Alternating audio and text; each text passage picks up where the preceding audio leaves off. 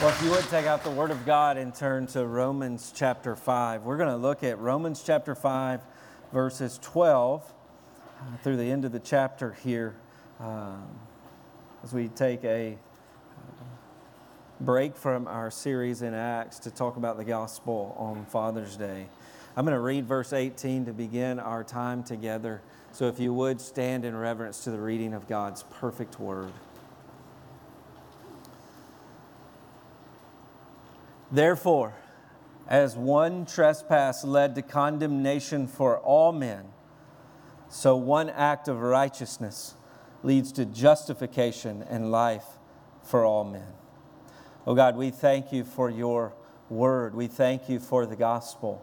God, we thank you for the opportunity to gather here and hear of Jesus over and over and over again. But God, I pray that we would not lose sight of what it means to speak the name of Jesus, to declare, yes, our sins have been crucified to his cross with him, and yes, he has been raised to life for us, and yes, he promises us, uh, promises us eternal life in him that will not go away from the moment we believe.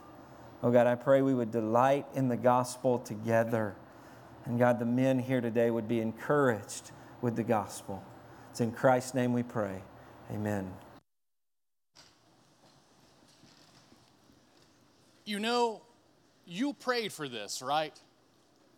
There's a question my mother asked me as we looked out in the backyard one day, and it was a sight to behold, and that's no understatement. My dad was in the backyard mowing, wearing a sleeveless shirt, plaid shorts, tall, fuzzy red socks, steel toed boots, and the biggest headphones the world had ever seen. And she looked at me and asked me the question and said, You prayed for this, you know that, right? As if to say that that was all my fault. You see, in, in my home, sometimes the word dad, the word father, it can be a confusing word.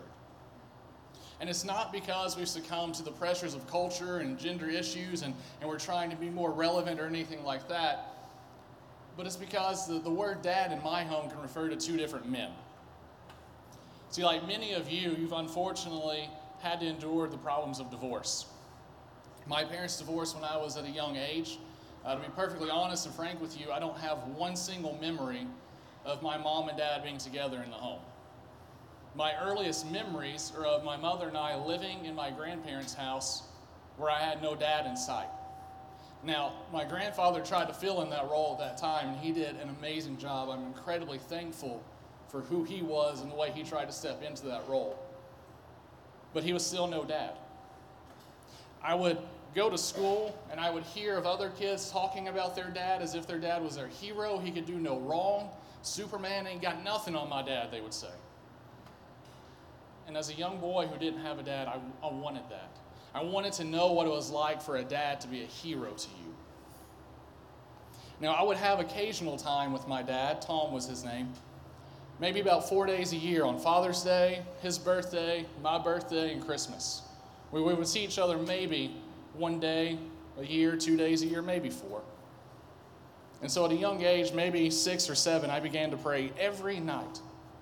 As my mom would lay me down into bed and we would pray, I began praying every night God, I want a dad and a baby brother. But one out of two ain't too bad.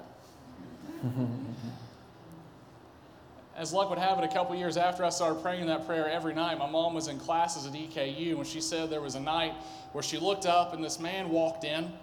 He was wearing maroon shorts and a red shirt. she said, God told her in that moment, that's the man you're going to marry. And she says, No way. He can't even match his clothes. How is he going to take care of me and my son? There's no way that's going to happen. Little does she know, my dad, Patrick Fusen, also saw her that night, and God said, That's the woman you're going to marry. And so they did what two people would naturally do every night after learning and being revealed who their spouse was going to be. They spent the entire semester avoiding each other. Well, eventually they did talk. Eventually they married and God answered my prayers. But this became a whole new ballgame then as I learned there were certain social pitfalls I would have to learn to navigate and balance between a dad named Tom and a dad named Patrick.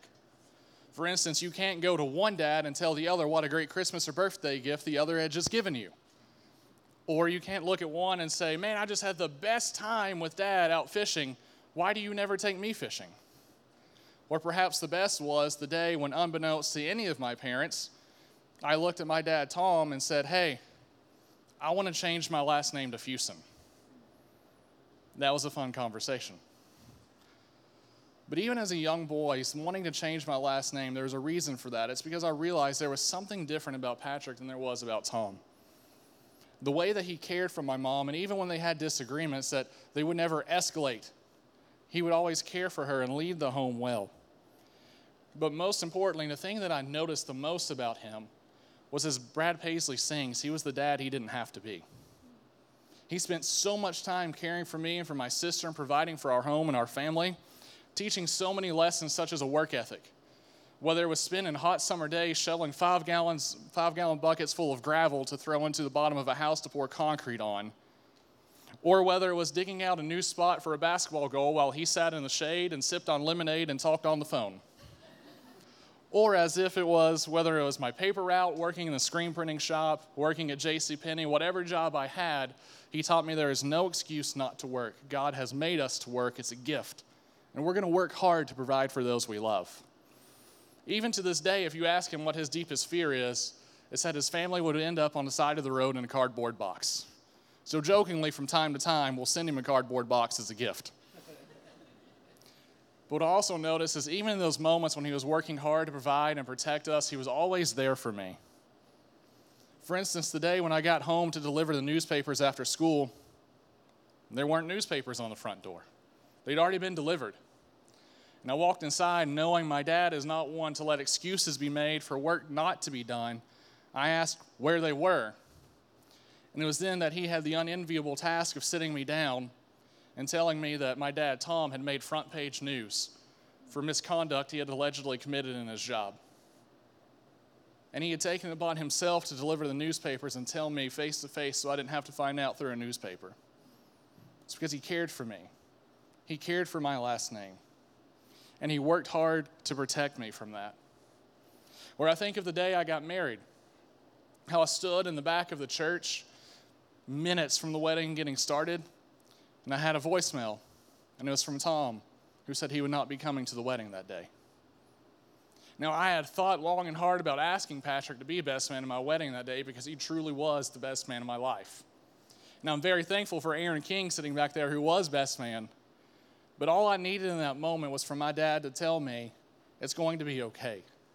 This wedding is still worth celebrating. Even though I don't want you to move to Georgia, and he had made that perfectly clear, he was still there to celebrate and to be a best man, and that's exactly what he told me. Or I think of the day just two years ago where I got a phone call in the morning that Tom had passed away. I still cared for my dad, even though we didn't have a great relationship. As a matter of fact, I hadn't talked to my dad in over a year. But the last time he and I talked, I went to his house, I sat down with him, and I said, Dad, we've got some business to take care of. I want to let you know that for most of my life, I've been angry with you. I want to let you know that for most of my life, I've harbored anger against you, and that's not true, or that's not good. And I want to ask for your forgiveness. And I want to ask for your forgiveness because Jesus has shown me forgiveness. And I want you to know that's available for you as well. And we sat for an hour or so, talked about the gospel. I gave him my forgiveness. He asked for it. I gave it. He gave me his. He said he believed in Jesus and he just wasn't really sure how to go about living a Christian life with all the mistakes he had made. And I offered love and I said, I want to help you with that. We had a great conversation this last one I had with him. But even on that day, Patrick didn't know what to say, but he was there. It's what mattered most in that moment. A few weeks later, we would celebrate Father's Day. And that was a first for me in many ways. It was my first Father's Day without Tom, but it was also my first Father's Day with my son. First Father's Day I'd ever had as a father. Again, he didn't know what to say. It was a hard day, but he was there. And on that day, I sat and held my son. And I thank God for a man to model gospel manhood that had raised me so that I can pass that down to my own son. So as we looked out the back window, my dad, my dad, now in midair, still fully clothed down to the fuzzy red socks and steel toe boots, about to jump into the pool. The question echoed in my ears You know this? You know you prayed for this, right? This is your fault, right?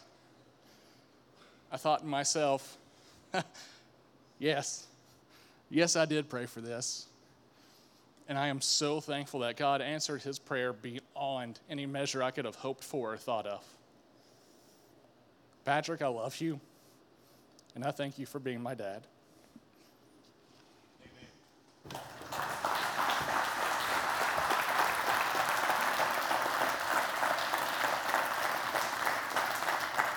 Well, many of us can resonate with that story in our lives where God provides two men one who maybe is not all they need to be for us as a father, uh, and then he provides a better man. But it's not just Josh's story of God providing a better man for us. Uh, it, it's the story of all of us here today. And, and we see it very clearly in Romans chapter 5. We see the story of two men in our lives. We see the story of Adam and we see the story of Christ.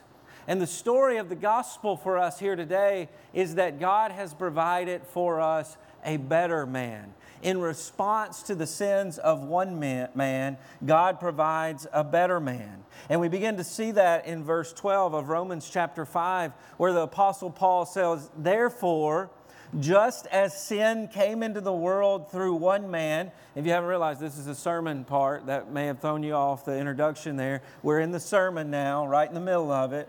That was counted as time to the sermon. I'll try to finish on time.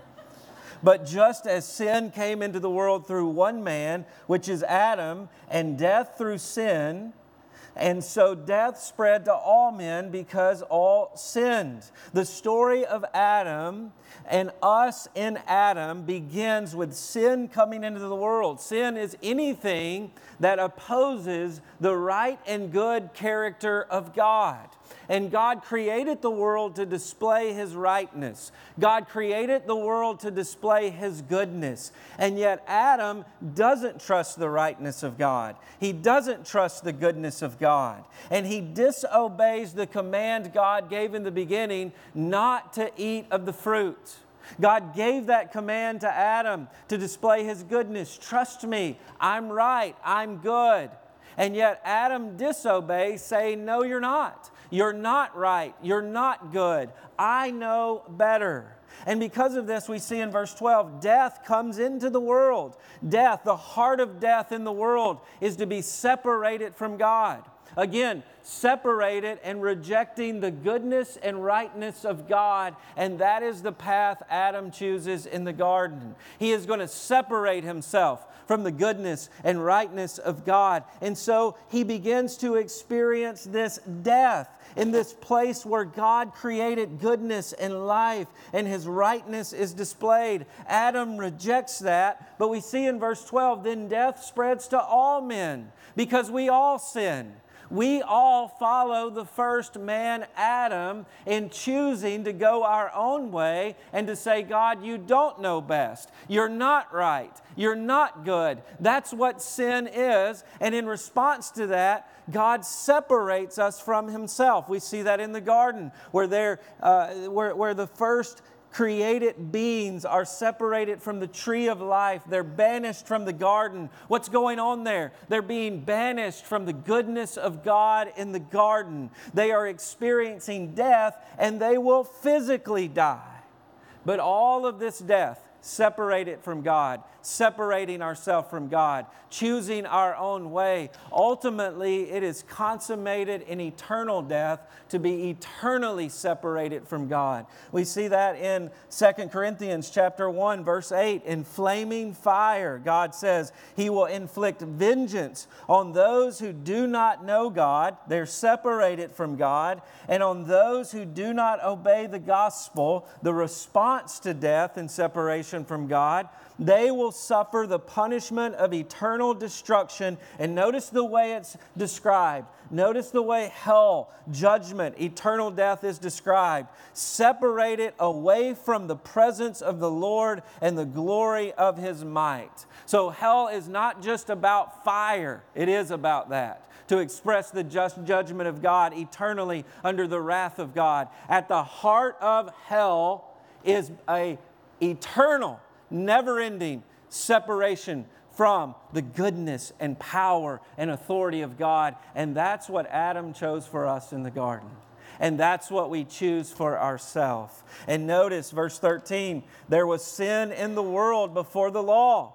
So you may respond, okay, there's sin in the world, but can't we obey God? Yes, He's given us the law. But notice, but sin is not counted where there is no law. And so, from Adam to Moses, you have men who continue this cycle of sin and death. Verse 14 death reigned. There is more sin, there is more death. There is more choosing to disobey God. There is more being separated from God. From Adam to Moses, even over those whose sinning was not like the transgression of Adam. Even though we don't sin in the same way Adam sins, we still reject the rightness of goodness of God and goodness of God and separate ourselves from him. Notice the text continues. Adam, who was a type of the one who was to come. So we get to the law of Moses and God reveals himself in what we would describe the Ten Commandments that summarize the law. And what does God say? I am holy, you must be holy. And so you have to obey me as a holy God, and yet we choose not to obey him. And what Paul is saying is that was going on from Adam all the way to Moses, even though sin was not counted in that way. Even though we may not have understood this is a personal attack on the holy God of the universe, as Moses explains, that's what was happening. That's what was happening. What Paul is saying at Moses is sin began to be counted it began to be seen. It's kind of like baseball. There was a time where stats were not recorded in baseball history, and there were amazing players that played during that time, but their stats were not recorded. What Paul is saying here is when Moses came along, your stats as a sinner began to be recorded. And you read the law and you say, This is what God requires, but I can't do it. And what God is saying is, you have some great stats as a sinner. It's this, this, this, this, this. You can't do it. And that's what Moses says. And here Paul says, in this way, Adam was a type of the one who was to come. What, what, what, Paul is saying here is that Adam was our leader, Adam was our representative. Just as we would say today, Jesus represents us before God on the cross, his life and death, Adam represented us in sin before God. Adam chose to sin. He was our leader into sin. And you prove every day you would do just exactly what Adam did because you sin. This is the state we are in because of the first man, the one man. We are in a state of sinning. We are in a state of choosing death over life, separating ourselves from God, headed to eternal death. Adam led us into sin. Moses defines sin, leaves us in sin. But Adam and Moses are not the end of the story. There's a better man coming. Notice verse 15. But the free gift is not like the trespass. Trespass means to step over the line, to violate the barriers. That's what Adam did. When he did it, he earned death. But notice the phrase, verse 15 free gift. God doesn't respond to the trespasses in Adam by what we deserve. He responds with a free gift. For if many died through one man's trespass, much more have the grace of God and the free gift by the grace of that one man, Jesus Christ, abounded to many. Now, Paul here just packs a bunch of muches and mores and abundances, and he packs in this verse free gift, grace, grace, grace. And what he's trying to say here is your trespasses took you one way sin and death, and that's what you deserve. But God doesn't respond to your sin according to what you deserve. Even though you deserve to keep going your way, He responds with grace and much more grace than your sin, much more grace than death. He packs in grace, and it is not like your trespass. It is not like the sin. You don't get what you deserve with God. Romans chapter 6, verse 23 For the wages of sin is death, but the free gift of God is eternal life in Christ Jesus our Lord. In the gospel, you don't get what you deserve, you get something not like what you deserve sin and death. You get grace. Isn't it amazing? God responds to our sin with grace. He responds to our sin with grace, a free gift in his son. You don't deserve Jesus dying for you, and yet in grace he dies for you. You don't deserve to be given the righteousness of Christ. You deserve to be left in your guilt, but God responds with grace. You don't deserve to know life. You deserve to be left in death, but he responds to death with grace. It's summed up here with grace. But tragically, as we read this, and we hear what it means that God responds to our sin with grace. The tragedy this morning is that many of us here aren't responding to our sin the same way God responds to our sin. We think it's more spiritual to respond to our sin with more guilt. That's what we deserve. We're guilty. We need to be condemned more. The, the, what we deserve is condemnation. And so many of us here today, we spend our days as a Christian thinking we are more godly by working up feelings of guilt and condemnation. We constantly reflect on our past. We're constantly telling ourselves the story of our deepest, darkest sins and rehearsing those in our head because we think before God that's the way He wants us to respond. Just miserable human beings who can't be happy because we're sinners. No, He responds to your sin with grace. Yes, you're a sinner and you deserve hell and you deserve death. And you must know that, but you must know at the end of the story is another man full of grace for you, full of mercy for you. And you must be reminded, your sin must be a reminder Jesus is better. That's what Paul is communicating here when he says, God doesn't respond like the trespass. He doesn't give you what you deserve, He gives you something better. And so when we sin and when we understand that we are sinners, the natural response for the Christian who understands and believes the gospel isn't to run to guilt and condemnation, it's to run to the Father. You really understand your sin when it drives you to God not away from God. Do you get that? When you really understand your sin, it is to drive you to God, not away from God. Why? Grace. Because when you sin and you understand how infinite it is, you realize you can't do anything about it. So, where do you got to go? You have to sprint to the Father of grace. And so, if you're here today, you, you understand in the life of a Christian, you begin to really get the gospel when your sin drives you to confession and repentance and the cross. When in your sin you feel miserable and guilty and condemned, you go, Yes, I need the cross. Not I need to get away from the cross. Not I need to get away from church folks. Not I need to get away from God. You go, No, I need the cross now more than ever.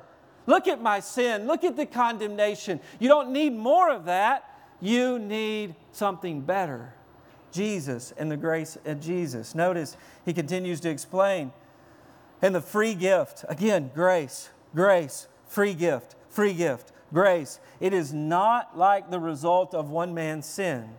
For the judgment following the trespass brought condemnation. Immediately Adam was condemned. Immediately the earth was cursed. Immediately they were shunned from the garden. But the free gift following many trespasses brought justification. Isn't that amazing? God responds the opposite. He responds counter. He doesn't respond like condemnation, like sin and death. He responds with grace. And notice how his grace is summed up here justification, to be declared not guilty. There's a sharp contrast here. God does the opposite of what we think. We are headed sin, death, sin, death. And we think God's just going to keep going that way. And God says, no, we're going the opposite way. Grace and grace in justification. Isn't it amazing? You didn't do this, God did it. He took the story in a different direction. Here, as Paul talks about justification, this is not where the trespass was leading. It was leading somewhere different. And it's not where many trespasses lead, not to justification. You're making yourself guilty as you are guilty, making yourself guilty as you are guilty, and God stops and He says, No, I'm going to make you not guilty in Jesus. That's what the word justification means to be declared righteous. And not just a generic righteousness, to be declared as righteous as Jesus is righteous. To be declared not guilty because Jesus died for your sins, because Jesus lived a perfect life. When you believe in Him, God looks on your faith he doesn't look on your works, and he says, Because of your faith in Jesus, who is righteous, you are now righteous. And it's as if you have never sinned. Think about your sin. Think about your sin, your deepest, darkest sin. Nobody here knows. Think about it. In Jesus, it's as if it never happened. Never happened. But even more, it's as if you always obeyed in Jesus because Jesus always obeyed. When you believe in Him, it's as if you never sinned. You are as Him sinless, and you are as Him perfect and righteous. And so here you have one man who makes you guilty, and then you have Jesus who makes you not guilty. And it's not just innocent. When you, when you believe in Jesus, your sins are washed, and you say, Now I'm innocent. It's more than that. You are given the righteous perfection of Jesus. And so you are better than innocent. You are a perfect son who always did what the Father pleased, who, who, who the Father delights in him. That's who you are in Jesus. Again, the sad thing is we don't respond to our sin the same way God responds to our sin. Many of you are here today and you're thinking about your sin and you're spending all of your time trying to come up with some righteousness of your own. I, I got to be at church. I got to be at the Bible study. I got to post that meme and that Christian verse on Instagram. I've got to do it. And you've got your checklist every day. I've got to cover up this life of sin. People once knew me in high school and college. And if I can, if I can, if I can dump enough good stuff on top of that, then I can cover it up. And people will know that I'm really a changed person and a good person. You can't do better than the righteousness of Christ. Stop trying.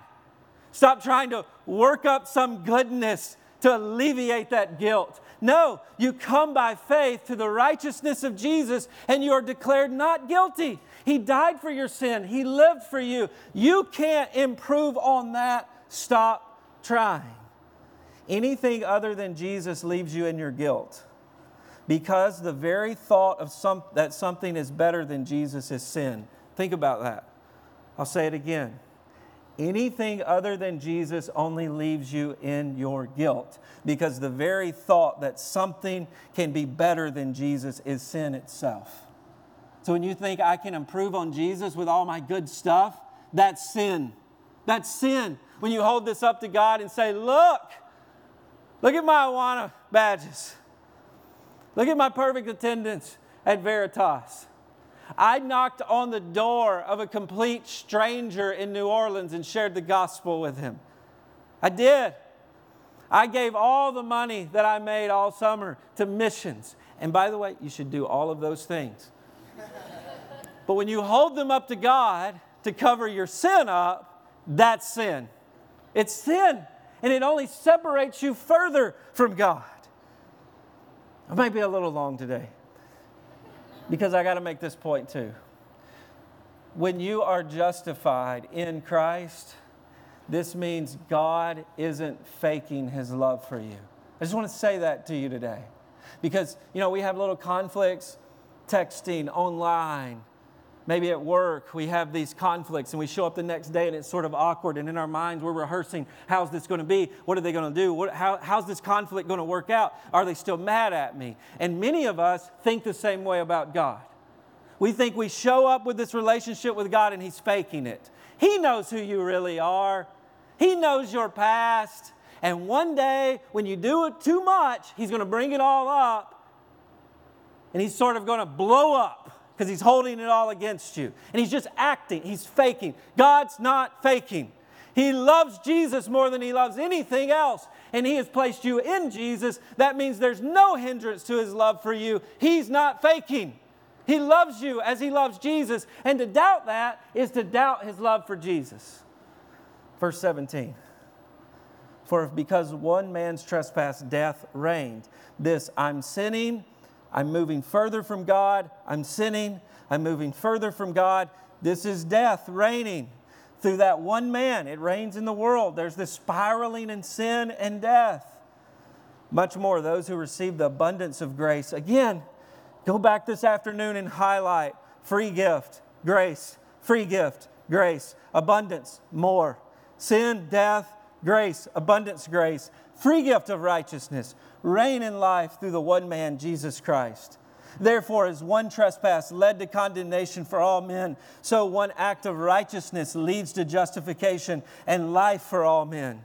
Adam eternally separated us from God. We started down that path of eternal separation. Jesus, when we are joined to Him, we are joined to eternal life in Him. And so we go from this reign, this endless cycle of sin, sin and death, to a overabundance life of grace. And Paul calls it here a reign in life, meaning you are no longer earning death with your sin.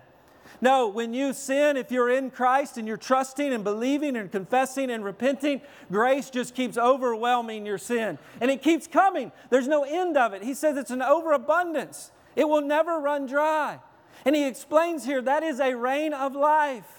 He's been gracious to you. He's not going to stop being gracious to you. How do you know? You are justified in Jesus. You are perfect as if you have never sinned in Jesus.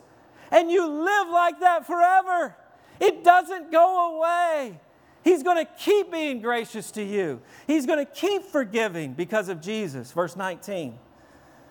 For as by the one man's disobedience, the many were made sinners, so by the one man's disobedience, then the one man's obedience, the many were made righteous. Adam represented us in sin and death and led to banishment. Jesus represents us in righteousness, which leads to life forever. We are accepted in Him forever. See, some of us today would have, I, I don't like that you're saying Adam made my decision for me. You, you're having a problem with that. I don't know if I would have made the same decision, some of you are thinking. You prove that every day. I've already said that. But if you don't like Adam representing you, then what do you think about Jesus representing you? You okay with him representing you? Because what Paul is saying here is this is better than we were over here. The righteousness in Jesus in the reign of life is better than the garden. It's better. And so we go on this path to Jesus, to this reign of life. Verse 20. Some of you are like, oh, we're, we're getting there now. Thought it was going to be a long day. Now, the law came to increase the trespass. Now, what he's saying here is the law spotlighted sin. You may not have known all of your sin, but God gives the law to his people. He makes it personal. This is between me and you to highlight and show how deep and dark your sin is. But notice this again, it, it's like Paul starts talking about sin and death, and then he pulls on the brakes. Talks about the law and sin, and he says, But where sin increased, I got to say it again, grace abounded all the more. I can't stop talking about grace. I got to keep coming back to grace. It's okay to clap, that's great. I would clap if I wasn't the one preaching. Not because of the preaching, but the text.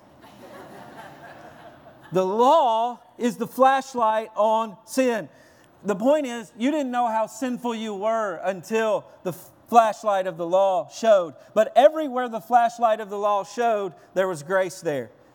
Sin was never alone condemning you. It was always alongside the grace of God. Not just that, the grace of God just keeps overwhelming it. Every time the flashlight of sin shows sin in your life, the flashlight of the law, there are waves of grace just coming over the top of it. And God gives us His word in the law so that we see that clearly. Verse 21 So that as sin reigned in death, grace might also reign through the righteousness leading to eternal life through Jesus Christ our Lord. So we move from this eternal reign in sin and death to an eternal reign of grace, justification, and life. And he says here it never ends. What Paul is trying to communicate here is after sin and death, and we are condemned by God, when God saves us, he doesn't just take us back to the garden. See, a lot of us think that way. God's taking us back to the garden. Guess what was in the garden? Law. Don't touch and don't eat. We ain't going back to the law. We're going to a better place of grace. We're going to a kingdom. We're not going to the garden with Adam, we're going to the kingdom with Jesus. And the point of the kingdom with Jesus is you can't be kicked out. You can't be kicked out of the kingdom. You can be kicked out of the garden, can't be kicked out of the kingdom. And so you have something better than Adam even had. You have a righteousness and something better in Christ than Adam even was. I'm not just going back to innocence before sin, I'm going forward to the righteousness of Christ in the kingdom, which means if you are covered in Christ, you can't get kicked out of heaven. You can't. You, you, you can't be found guilty in heaven. Some of us think heaven, that's too good to be true. You'll never leave because you can't be kicked out of the presence of God. The fullness of joy, the delight of God will overwhelm you forever, and you will only experience life. You won't be the orphan child wondering, is there another place? Is there another place? Even in our hearts, we feel that. We are longing in our hearts for a place to call home. Once we get to heaven, we will experience that in ways we never experience here we will experience family in a way that we never experience here. All of those feelings of fatherhood and family and home that we love to experience, it will never end because in Jesus we will be found as a perfect son, loved and doted on by the Father forever. You see, the gospel isn't this neutral state before God that ignores sin and guilt. Sometimes we think about the gospel and we think sin and guilt, it's just irrelevant now. It's not necessarily irrelevant because it shows us the amazingness of grace. Amazing. You will delight in the gospel the more and more you understand your sin. As a Christian, you're not becoming sinless, you're understanding your sin more. Wow, I sin in that way. Wow, my heart's wired up that way, and it's overwhelmed with grace. Andrew P- Peterson, in one of his songs, has, has this fantastic lyric that says this Maybe it's a better thing, a better thing to be more than merely innocent, but to be broken and then redeemed by love. Did you get that? Maybe it's a better thing to be more than merely innocent, but to be broken and then redeemed by love. What Adam, what Moses tell us is that yes, we're broken, but we're headed to something better than even our brokenness before Adam. Because you know the consequences of your sin, you know grace all the more.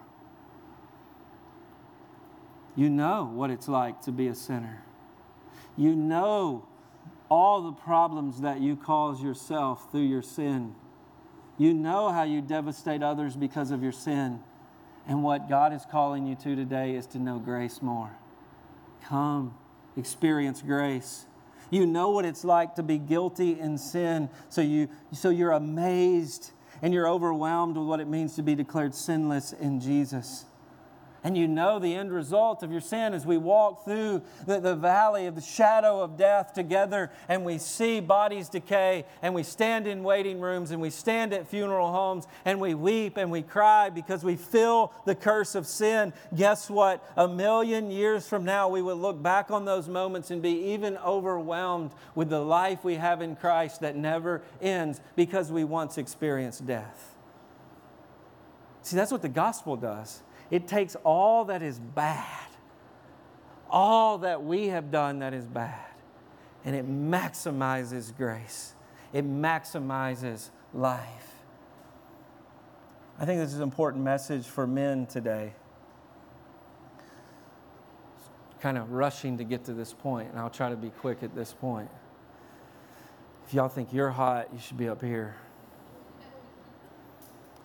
See, the gospel, this gospel is so important for dads today. I know Mother's Day can be hard and difficult, but Father's Day can be very hard for some of us in this room.